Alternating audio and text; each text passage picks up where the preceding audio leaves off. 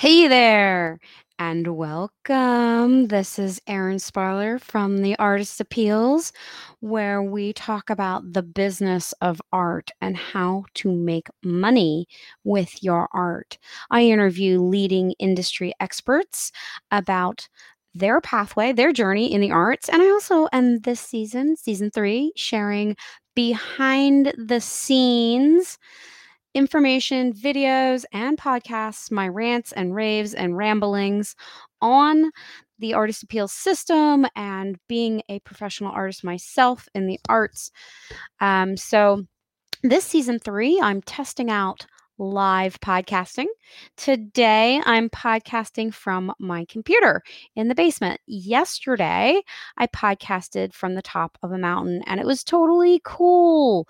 You can see that here on Podbean or on the artistappeals.com where I archive those podcasts and make them available to everybody and they live forever.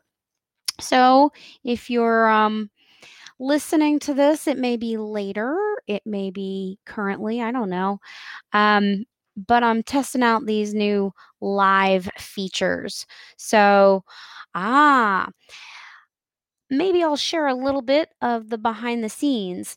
So, when you're recording a podcast and making something every day, you can record on Podbean. Maybe you're listening to me on Podbean right now but you can not only record on Podbean, you can share through Podbean. And that is really cool. And now they have this very cool feature of live podcasting.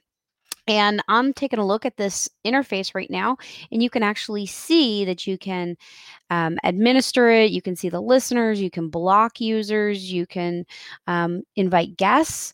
So that's really, really cool. And I'm really excited to take advantage of this.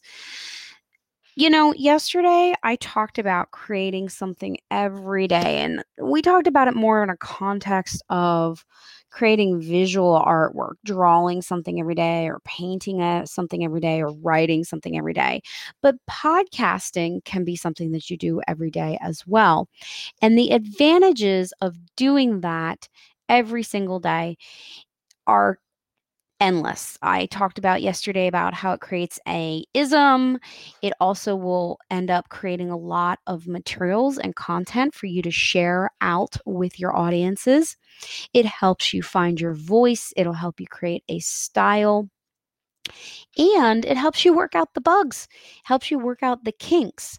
And the final thing that I think creating something every day does that is really important is it creates questions and solves those questions.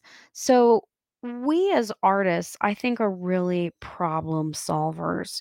We get into something, we start making something, and you inevitably hit a roadblock. You come to a problem, whether it be that your colors don't look right and you have to figure out how to mix new colors, or you're a bronze caster and you're not quite sure how to uh, fix your sprues, the holes where your bronze material is going to go in, or you're a sculptor and you have to figure out how your piece is not going to collapse in on itself, or you're trying to figure out how to display something, or you're a designer and you're trying to figure out how to appease the client or best market their materials.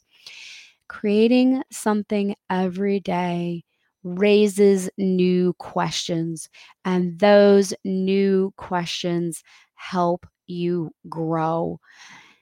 Figuring out the answer to those questions gives you a solution, obviously, but it helps you learn your process. It helps you learn the hardware, the materials, the mediums, or the software. So in my case, I'm trying to podcast every day, regardless of whether anybody's here hanging out with me or not. It helps me figure out how to work the software and the hardware. It helps me learn how to figure this out. So, one of the things I'm going to do here today is I'm going to make a accompanying screenshot that shows you the audience how to podcast yourself. So if you're an artist and you want a podcast, you can check out this video that screen capture that I'm making showing you the back end of Podbean on YouTube. I also present or I'm going to be presenting this is an odd one. Is it past tense or future tense? So I am a guest speaker this year. I was a guest speaker last year as well at Art Biz Jam. Art Biz Jam, that's Art B I Z J A M, Art Biz Jam, is a fantastic art conference about art licensing, started by the amazing Phil Stobbs, who I um, interviewed on season oh i don't remember if it's season one or season two but she was on the artist appeals. She's an amazing artist. She started out licensing her work and did a lot of work for the textiles industry and then decided to start this conference because artists wanted to know about art licensing and what that process is and it's it's the process of taking your art and allowing somebody to use that image on products and then pay you a royalty for your artwork. And it's a way to make reoccurring or residual art uh, income to make additional income from your art into the future. So it's a great great thing to add to your portfolio. Art licensing is a way to monetize your art, to make money from your art that can give you money well into the future and help pay for things. So you own the copyright to your art. Copyright for art is the life of the artist plus 75 years. And when you allow somebody to use that image of your art, you define how they can use it on what products when, where, in what countries or which region, on what products, and for how long. And that is fantastic because that means that other people can also license your artwork for other products and hopefully pay you royalties as well. So, Art Biz Jam is one of the leading conferences where you can learn about art licensing. And in the past, you would have to go to the conference. It's a full uh, four or five days, a full week long. You have to rent the hotel room, you have to take time off, travel there. Very expensive to attend because you've got hotel fees and travel fees, and then the conference itself, not to mention the time that it takes to go there. So, last year I presented there on how to photograph your art for art licensing. Went over all the technical details and took all my gear and set up a big lighting setup and background and all that stuff. But this is now 2020 and we are in the midst of the covid pandemic it is um, late summer, early fall. And so they're going to be doing this virtual.